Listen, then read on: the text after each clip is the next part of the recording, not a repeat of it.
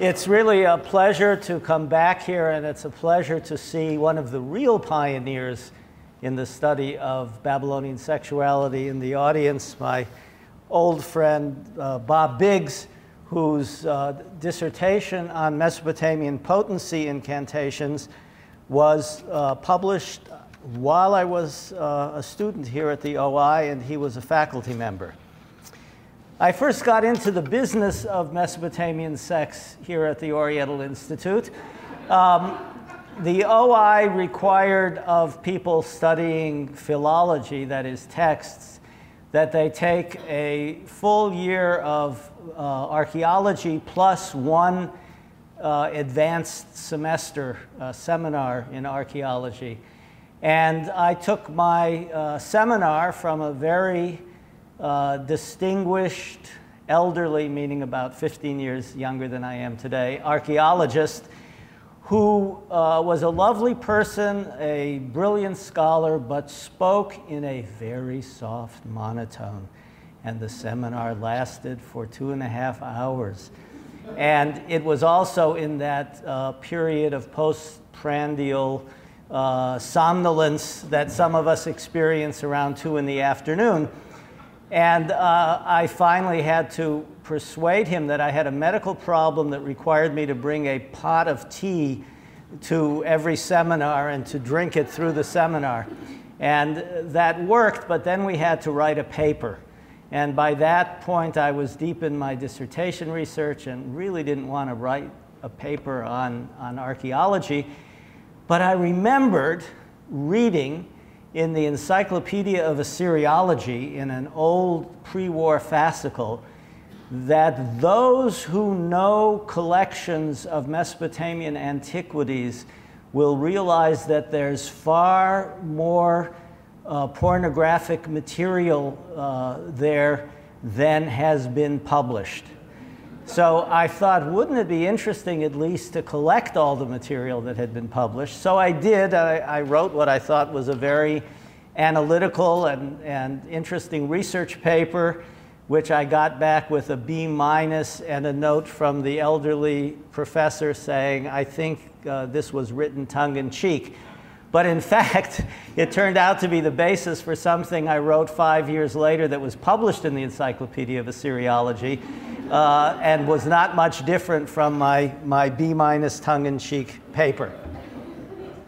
And then, uh, you know, about 20 years later, when gender and sexuality became all the rage in the academy, I returned to the topic and developed it uh, a little bit more with some publications.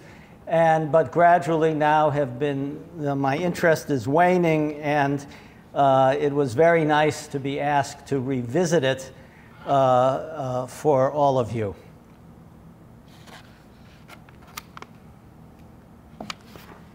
Now, uh, is, is this, we're having a little bit of focus problem, and the slide is a little bit out of focus anyway, but I hope you all can see. I don't think I really have to get into this much for this audience, but I just wanted to point out that that Mesopotamia, of course, is the land between the Tigris and Euphrates and surrounding regions. Sumer is to the south. Uh, the Sumerians invented writing in the centuries just before 3000 BC.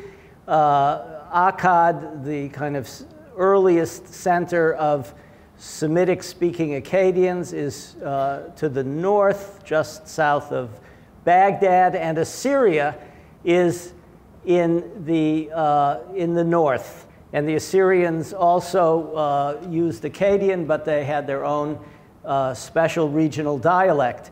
So if you think just in terms of uh, Sumerians are Shiites and Akkadians are Sunni and Assyrians are Kurds, it will help you to keep your uh, uh, geography in your head. And unfortunately, I can't see the sites I wanted to point out on this map from here. Um, but uh, most of you know, yes, there's Nippur and uh, Uruk and Ur.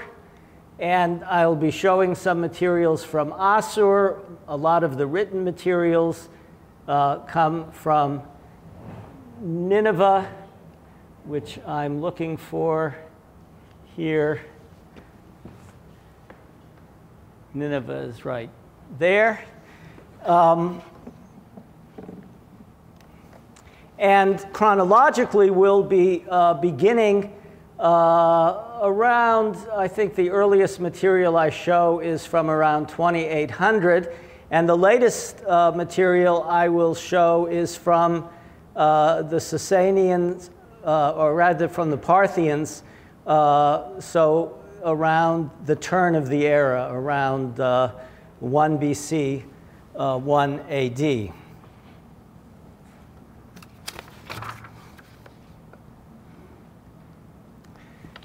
Now, for most Mesopotamians, sex was something, of course, uh, that took place within the context of marriage. Uh, this affectionate couple are from Nippur around 2400 BC.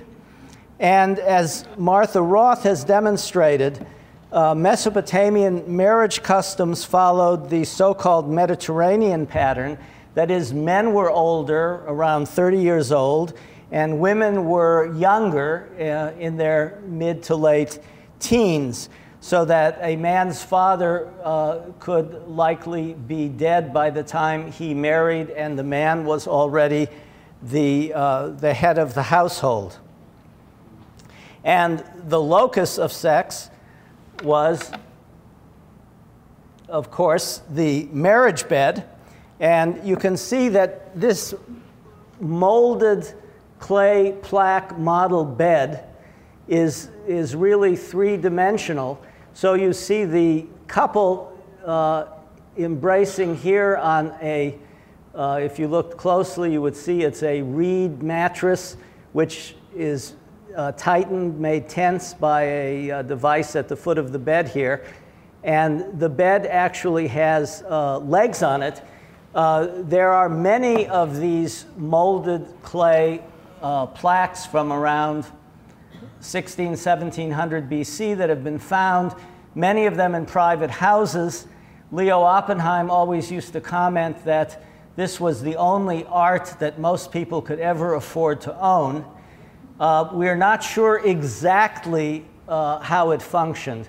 There are two possibilities. One is that it was uh, designed specifically as an erotic stimulus. And the other possibility, of course, is that it was simply uh, apotropaic, designed to keep away uh, evil demons and bad things in general, like the Herms in Rome, which had erect uh, phalloi but uh, did not have a particularly sexual uh, uh, meaning, but were just guardian figures uh, the way Chinese sometimes have demons at the doors of, of temples designed to keep uh, evil away. Now, uh, for a Mesopotamian woman, this was probably uh, the extent of her sexual experience. Uh, Mesopotamian men had more freedom and also were occasionally uh, guilty of uh, sexual aggression. Now, how did a relationship like this begin? Uh, there are two types of sources that we have. Uh, one is literary, and one is legal. In literary sources, young love tends to be very romantic. So you can see, and, and the paradigmatic young couple uh, is Inanna, the goddess of love and war, later Ishtar in Akkadian, and Dumuzi, her uh, uh, lover and later her spouse. And we have two kinds of texts about them. We have the one kind of text that talks about their, their young love and courtship, and then we have another text that talks about their life after they were married. And the young love and courtship texts paint a much prettier picture. So you can see here that Inanna is saying, Oh, that you would do all the sweet things to me in the bedroom's honey sweet corner. Let us enjoy over and over your charms and sweetness. And then there is a, a, a nice text that tells us about uh, Dumuzi trying to get Inanna to spend the evening with him, and she says, But what'll I tell my parents? Uh, I can't do that. And so he tells her to say, My girlfriend was strolling with me in the square. To the playing of drum and flute, she danced with me, and time went by. That is, uh, he's giving her an alibi so they can sneak off and be together. And there's some quite beautiful passages in these poems. Uh, this one, for instance, is probably the earliest literary representation of a woman's sexual pleasure. My, and this is Inanna speaking. My sweetheart brought me into his house. He lay me down on the honey fragrant bed. And when my dear sweetheart had lain very close to me, one by one, making tongue one by one, as if dumbstruck, I moved toward him Trembling below, I pushed quietly to him, my sweetheart, my hand placed on his thigh. So did I pass the time with him there. So that is the fantasy. Uh, the reality is quite different. Uh, young girls did not have this freedom at all. They were expected to remain uh, virgins until marriage, and uh, this, uh, there was a kind of obsession with virginity that we see in many cu- cultures that is really a way that men control women's sexuality. So we have uh, a law from around 1200 BC in Assyria that deals with uh, the rape of a maiden, of, of a young woman, a young unmarried woman, the assumption being, again, that she has not had sexual relations. If a man forcibly seizes and rapes a maiden who has not had intercourse, the father of the maiden shall take the wife of the fornicator and hand her over to be raped. So, this is a little bit of talionic penalty. What it has to do with the offense in our eyes is difficult to see. Uh, the father shall give his daughter in marriage to the man who raped her, and the rapist shall give triple the silver of the value of a maiden to her father. So, this is an offense not against the woman, but against the father of the woman. If the father doesn't want to, he shall receive triple the silver for the maiden and shall give his daughter in marriage to whomever he likes. So again, it's not if the girl says, no, no, this guy just, you know, I don't want to marry him. No, it's if the father decides that it's not a, an appropriate match. Then the second uh, uh, exception is if a maiden willingly gives herself to a man. So the scene that we saw with Inanna that was portrayed in such a beautiful way in real life, uh, they shall have no claim to the man's wife because it's not rape.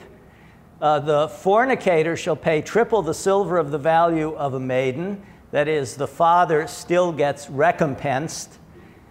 And the father shall treat his daughter as he likes. So the father can do whatever he wants uh, with his daughter. And let me say, by the way, that everything I quote from legal texts, of course, comes from uh, Martha Roth's wonderful uh, collection of Mesopotamian uh, laws.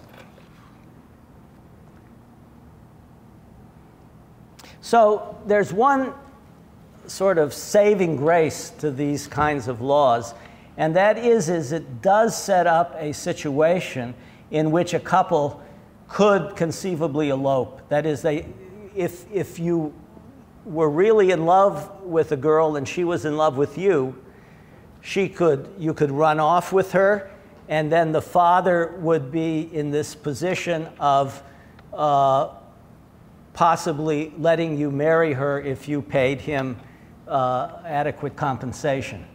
But of course, there is always the risk that, that uh, this wouldn't be the case and the girl could be punished in a quite uh, terrible way.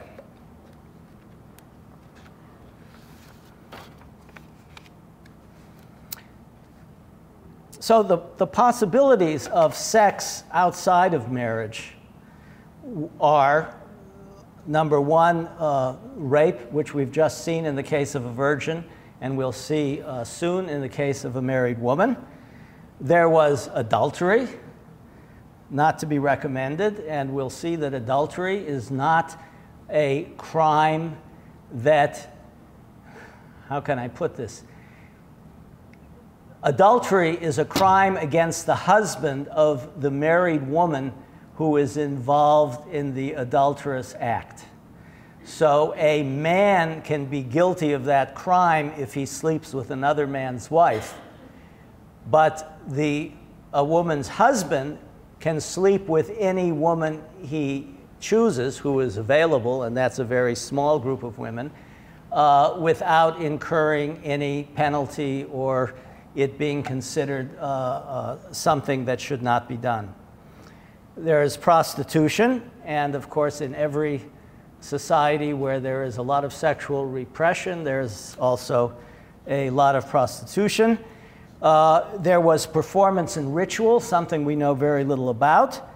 Uh, there were same sex relationships, and then there were relationships with animals.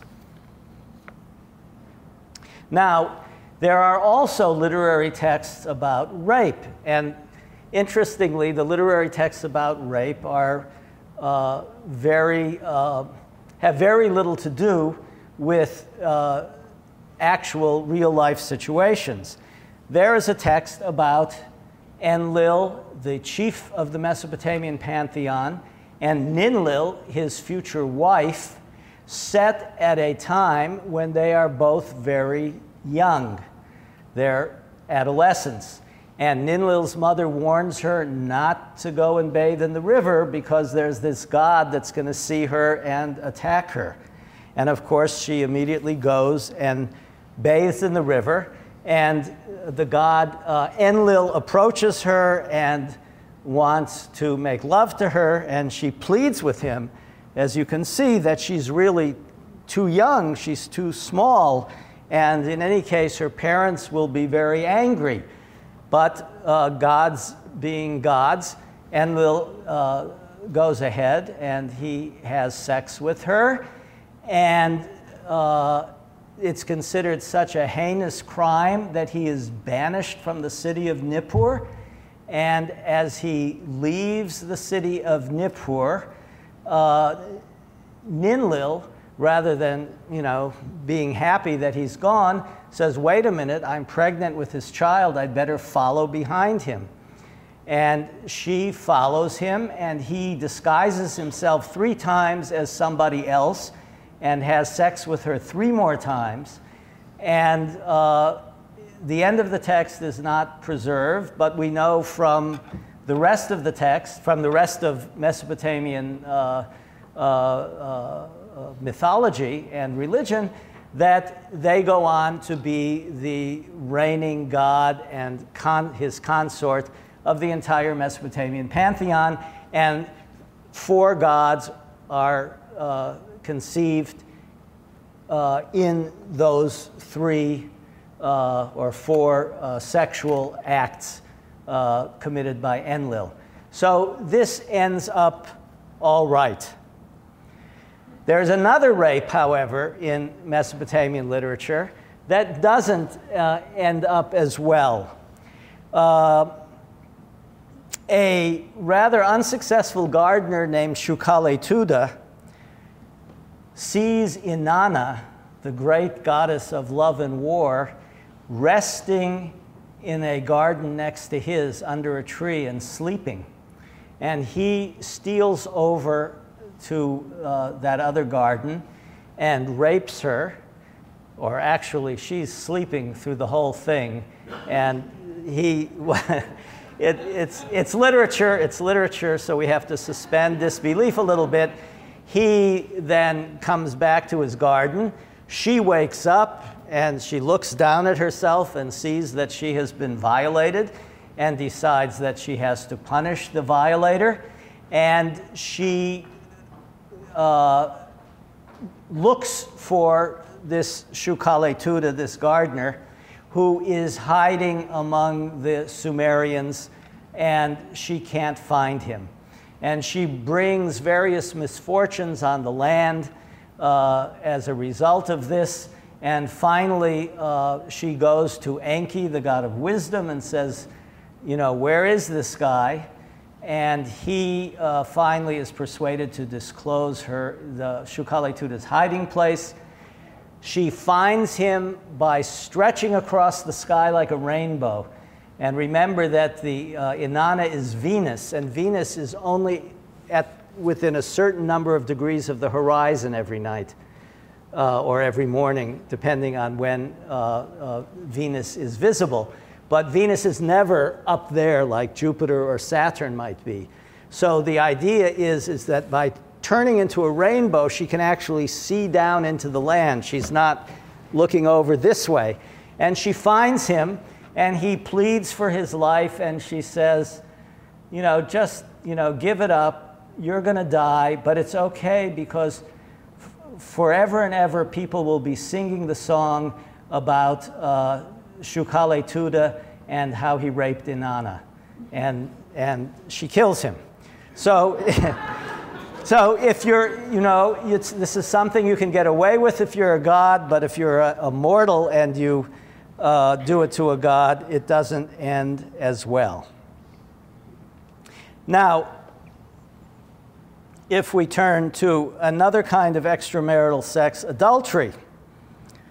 We see from the Code of Hammurabi if a man's wife should be seized lying with another male, they shall bind them and cast them into the water. So, this is the assumption, of course, is this is a voluntary adultery on her part. If the wife's master allows his wife to live, then the king shall allow his subject to live. And this was a very important principle is that the husband can't punish the, uh, the male without punishing his wife as well. And the punishment has to be equivalent. So he couldn't say, well, you know, it's my kid's mother, I'm going to forgive her, but I'm going to, you know, murder this guy because he did this uh, to her uh, and to me. So it is again a crime against the husband just as rape was a crime against the girl's father. And a married woman can never charge her husband uh, with adultery. Now, there's a very interesting cylinder seal that many people, including myself, take to illustrate a man catching his wife sleeping with another man, and it looks it's very hard to tell from the impression. It's not an actual seal, it's a sealing. Uh, but it looks as if uh, he is about to do something uh, nasty to her uh, as a result. But this is, um, this is not certain. Now, in Assyria, they also had uh, laws about adultery, but the Assyrian laws are generally well, what we would call more barbaric. They're certainly more Talionic uh, than Babylonian law, even though Babylonian law tends to be rather Talionic. So, in Assyrian law, if a man forcibly rapes a married woman, they shall kill the man, there's no punishment for the woman. Well, this is, this is, you know, makes sense to us.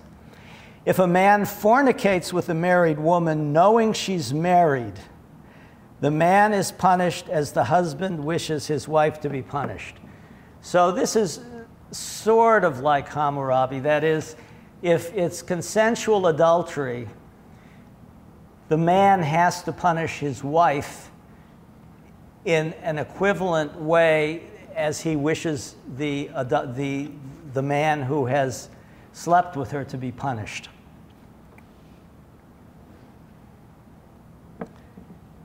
And then finally, if a man fornicates with a married woman not knowing she's married, the man goes free and the husband can punish his wife as he wishes. So again, the idea is that you cannot sleep with another man's wife. If you know that the woman is married, even if she seduces you or tries to seduce you, you are bound not to uh, not to sleep with her, not to violate her husband's rights.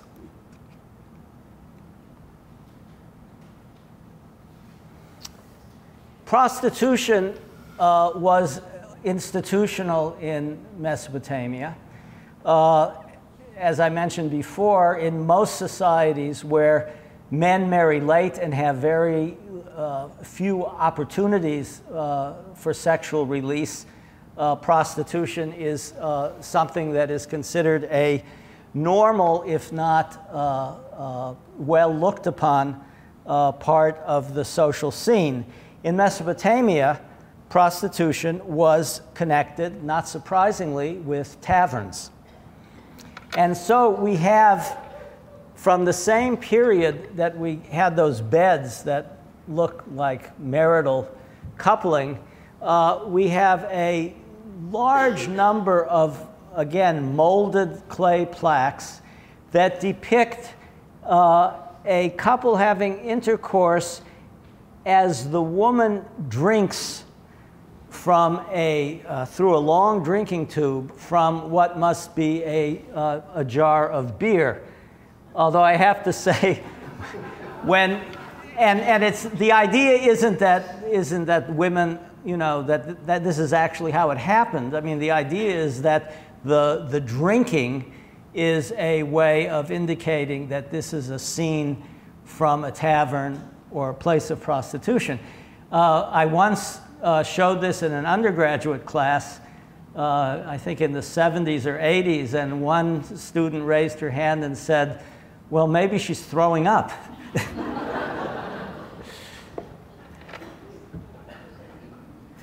now, some of these are very odd. Uh, in, in this one, it's hard to tell whether she's patting him on the head or pushing him away. And then we have another one where the man is holding a, uh, a drinking vessel, and it looks like he's either bopping her on the head or toasting to his, uh, his good fortune. Even uh, if we go south of Sumer, of Mesopotamia, into the Persian Gulf, uh, some Persian Gulf seals from around the same time have a similar scene. Uh, there is a, a whoops, sorry, a, let's get that back.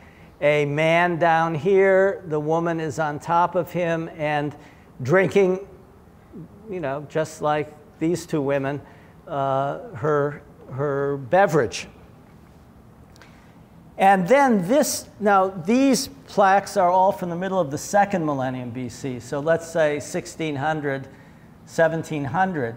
This motif and I would assume the idea of the connection between sex and alcohol, and I would say probably sex and taverns, uh, persists so that a Persepolis fortification tablet seal, sealing uh, that Matt Stolper pointed out to me has a very similar scene. It's very hard to see, but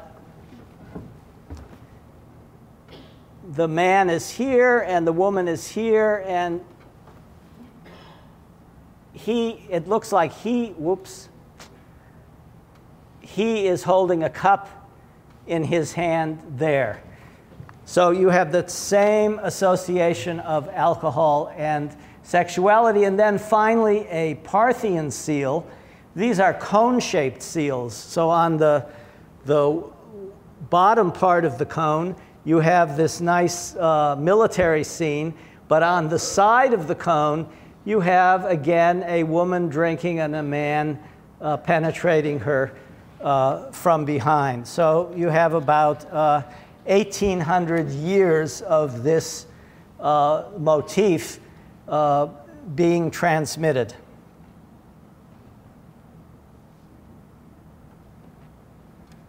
Now, people, uh, all of you who are familiar with the Gilgamesh epic, know the central role that prostitution plays in that story. You remember that Gilgamesh is a young, strong king who is deflowering all the brides and wearing the men out with uh, work and athletic activity, and the people cry out to the gods for relief, And the gods uh, create a kind of counterpart to Gilgamesh, a wild man, uh, Enkidu, who is born in the uh, wilderness and lives with the animals. And just uh, the illustrations, of course, are from a children's story. Um, I think the one that you can buy at the bookstore here. And uh, just ignore the horns on Enkidu's head. Enkidu did not have horns, sort of treat it like Michelangelo's Moses. Um, and uh, one day, a, tra- a trapper discovers that somebody has been springing all the traps and letting the animals uh, free.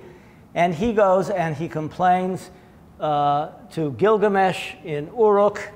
And Gilgamesh says, Well, we will send out a beautiful prostitute to seduce this, uh, this wild man, and that will uh, stop him from, uh, from releasing the animals from your traps because he'll discover his sexuality and his humanity and he'll know that uh, he should change sides.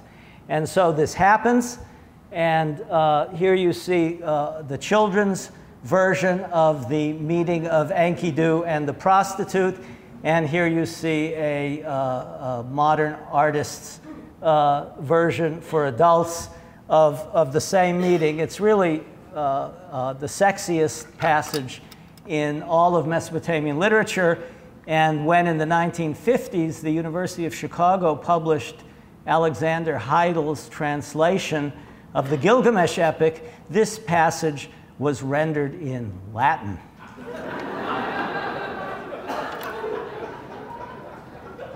now, so she brings Enkidu back to town. Uh, he challenges Gilgamesh. They have a fight at the end of which they embrace each other and recognize that one is the equivalent of the other, and they become best friends.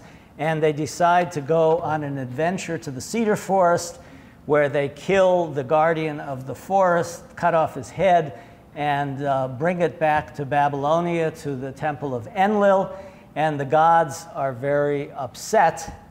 Although it's not clear to some of us why the gods are upset, because when they went to the cedar forest, they were under the protection of the sun god, so the gods should have known. But it's again, it's literature, so we don't worry about that.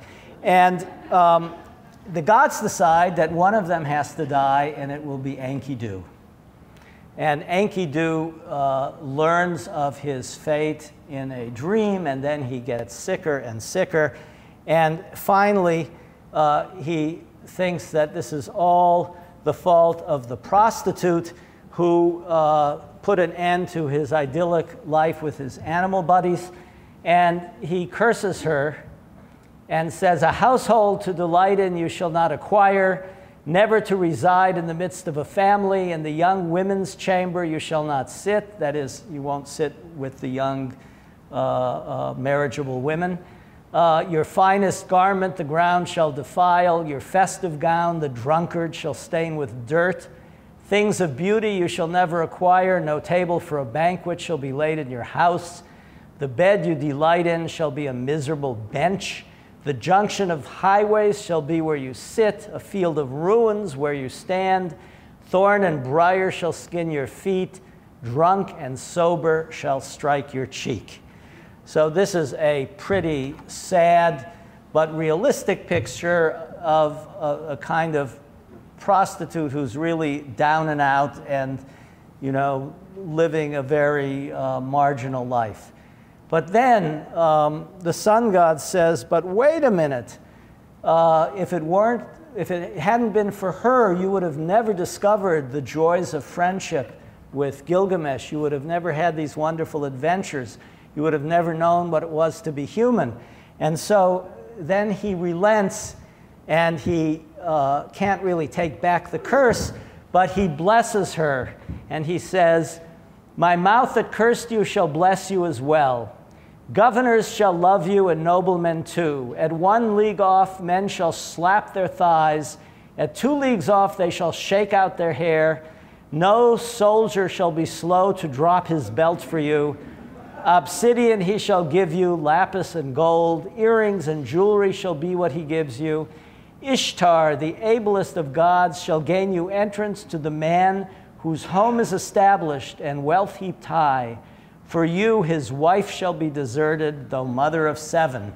So, this too is a, a realistic picture in, in cultures where prostitution is institutionalized that there are courtesans, there are the, the prostitutes who are the uh, companions of wealthy men, and at least for a while, they live quite luxurious lives.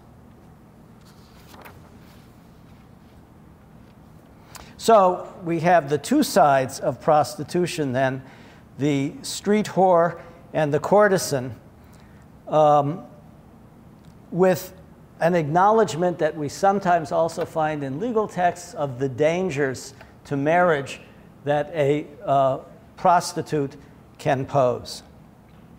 Now, the, the patroness of prostitutes was Inanna Ishtar, who is portrayed in some texts as an insatiable uh, uh, lover.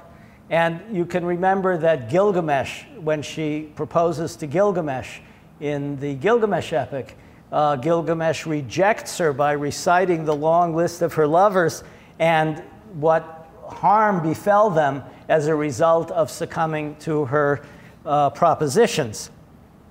propositions. There's another text that is even more revealing. Uh, that a, a text about Ishtar as a prostitute, where she says, Since I'm ready to give you all what you want, get all the young men of your city together, let's go to the shade of the wall. Seven for her midriff, seven for her loins, sixty, then sixty satisfy themselves in turn upon her nakedness. The young men have tired, Ishtar never tires. Put it to my lovely vulva, fellows. As the girl demanded, the young men heeded, gave her what she asked for. So you can't imagine a more blatant description of uh, uh, active female sexuality than this. And of course, it also reveals exactly what men feared in women's sexuality uh, a kind of um, insatiability uh, that was very different from uh, male sexuality, which, at least intermittently, uh, uh subsides.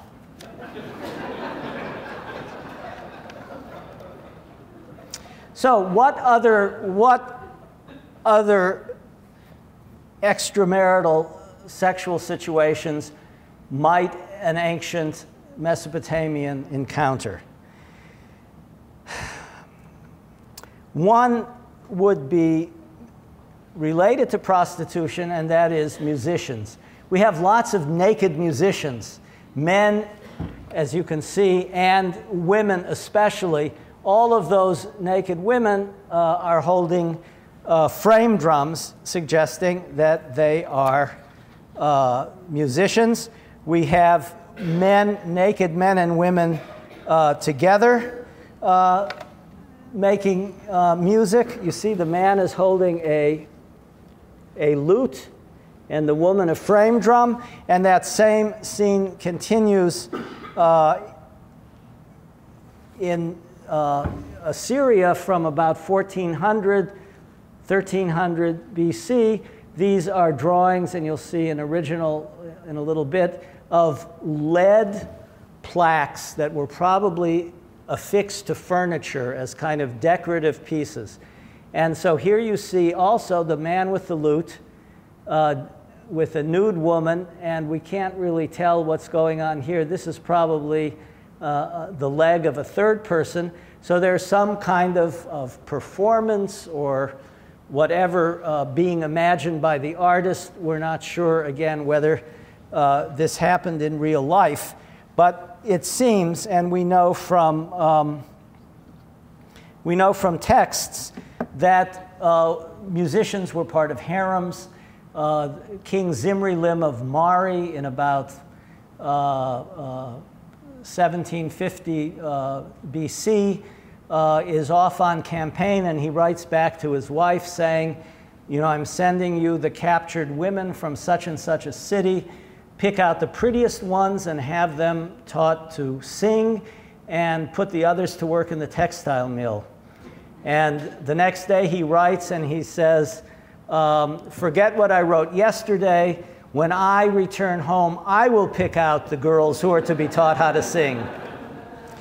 So, so we, we know that there was some, uh, and from other cultures as well, that there was some uh, um, nexus of, of performance, musical performance, and uh, sexual availability. So we've seen a lot of illustrations now. Uh, we have some idea of how the Mesopotamians uh, engaged in sexual activity.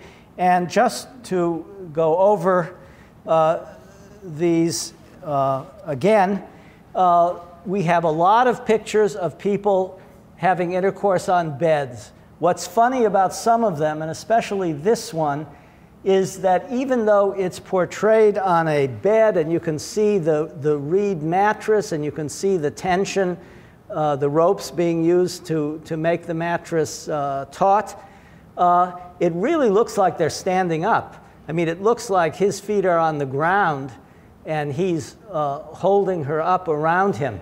It's, it's very odd, and it could just be because it would be very much more difficult to show a couple having intercourse when they were both prone or supine prone on the bed.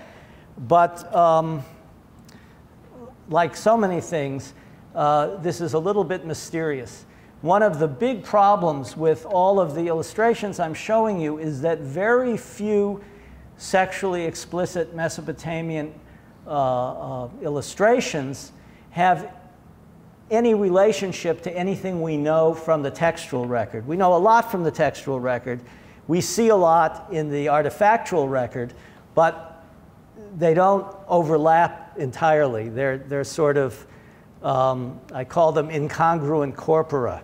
They only overlap slightly, but not, uh, not nearly enough to reveal the secrets of the images.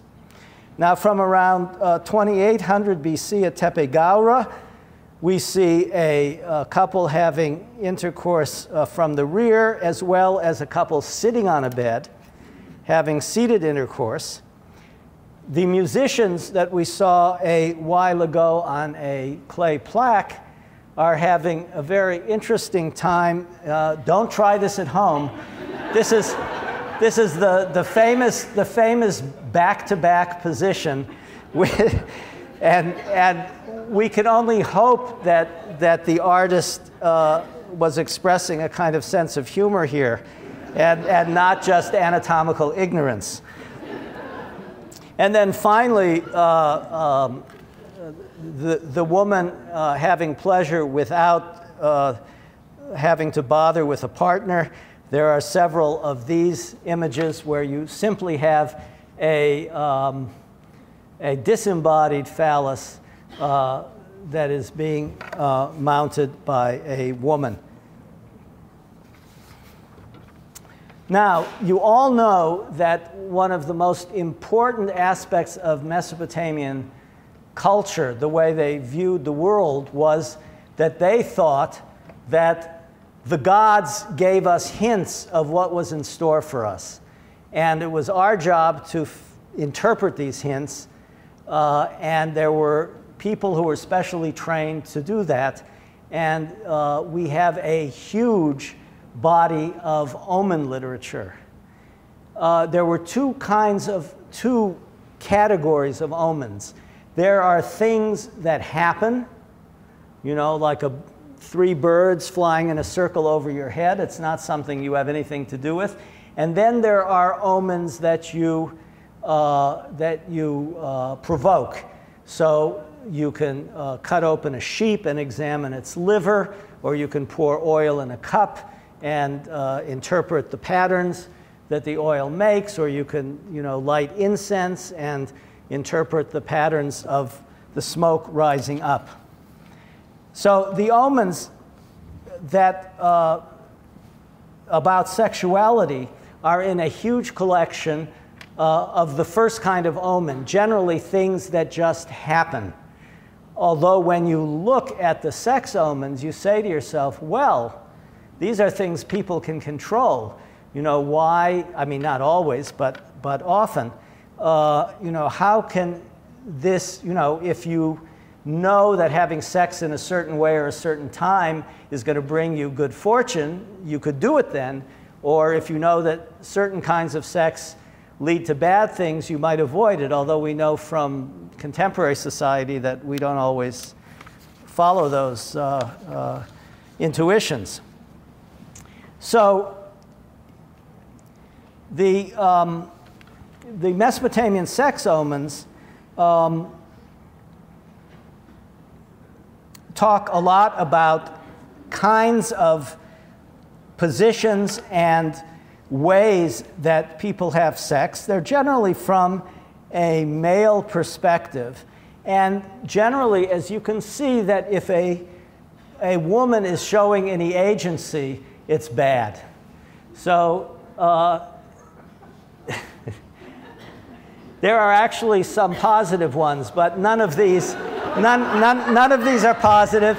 And and, and they do reflect a, a certain kind of prudery and a certain uh, uh, sense that really uh, women should just lie there and, and, and be vessels.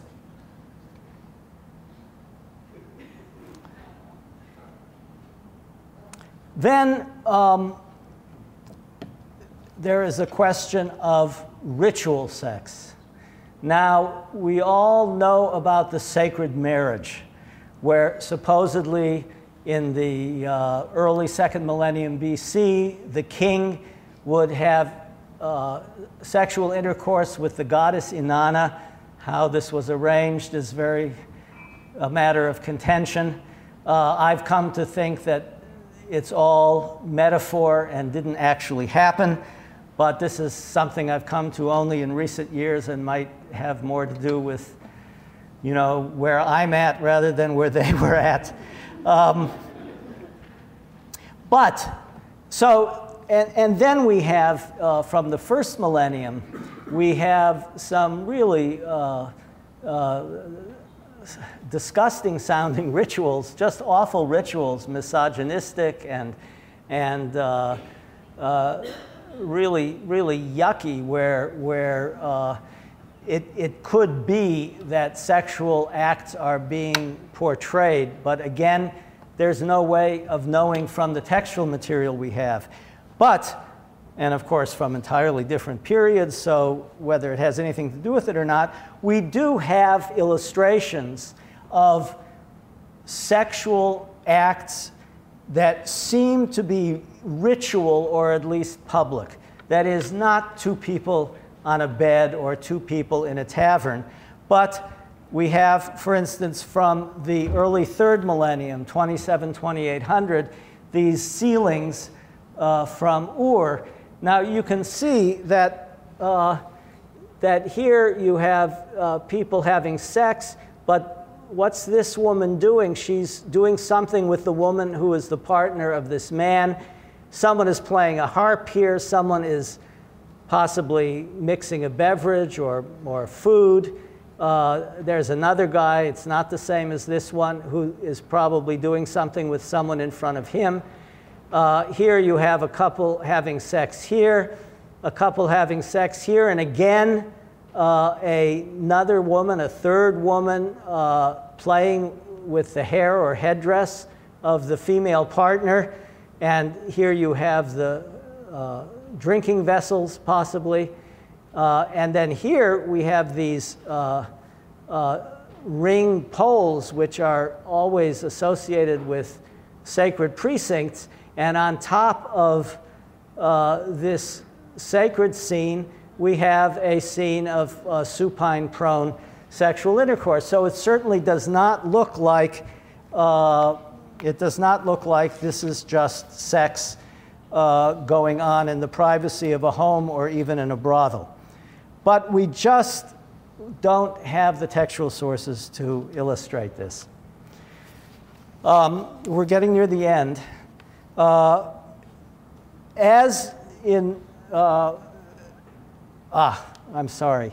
So here's another scene with a third person, and yet another, uh, and then finally one of those Assyrian lead plaques where you can see uh, here uh, you have a, uh, a woman with a man behind her, a man in front of her, and probably there's, uh, there were other figures involved also. And what looks like an altar, but who knows what it is, it looks, it's an odd brick structure. Again, we have no idea what it means. sexual dysfunction just as in modern times, Mesopotamian men uh, sometimes failed to uh, uh, get aroused at a critical moment. And uh, as I mentioned uh, at the beginning, uh, when I was a student here, Bob Biggs was publishing his dissertation on just such situations, which consisted of a series of incantations and rituals to resolve the problem. And what's very interesting is that they're very much like modern sex therapy. The woman talks dirty to the man, and then she manipulates his penis, rubs it with oil or, or whatever. And then finally, uh, we have a, uh, the question of homosexuality. Sex between men uh, is uh, very different in the law than it is in the omen literature.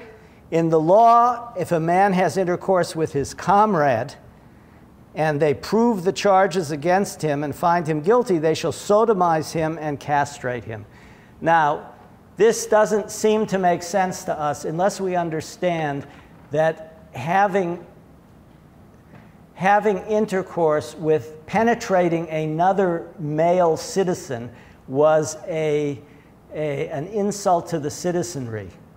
Uh, just as in ancient Greece, uh, they, could, they could have sex with boys, but they could not have sex with citizens who were their equal and equal in age.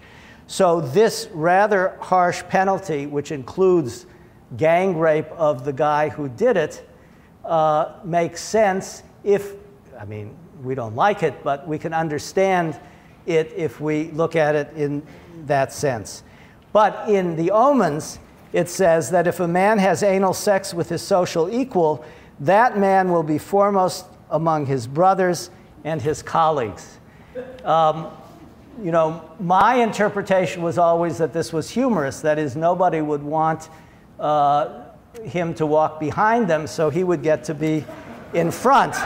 Um, but uh, the real expert on Mesopotamian sexuality, uh, Ann Guinan, who is editing all of these omens, uh, thinks it's different. That often in omens, for instance, if you sleep with another man's wife, which in the law is not a good thing, in the omens it says that you will become rich because by taking another man's wife, you're taking you know, more things that aren't yours, so you're accumulating. So I think she interprets it uh, in that way rather than as humor. And finally, it was long thought that there was no mention of female homosexuality in Mesopotamian uh, literature. And, you know, people, scholars would say, well, it didn't matter to them. You know, women could do what they want. But it just turns out that it wasn't in the omens that dealt with heterosexual and male homosexual uh, uh, relations, but it was in a tablet that dealt with unnatural couplings. So the tablet starts if a woman has intercourse with a woman, there will be hostilities in the land. If a donkey has intercourse with a bull, there will be difficulties in the land. If a man has intercourse with a male sheep, he will experience evil. If a man has intercourse with a horse, he will experience illness. If a dog has intercourse with a woman, God will consume the land. If a pig has intercourse with a woman, the city will fall. If a pig has intercourse with a dog, the people will drive out the ruler of the city.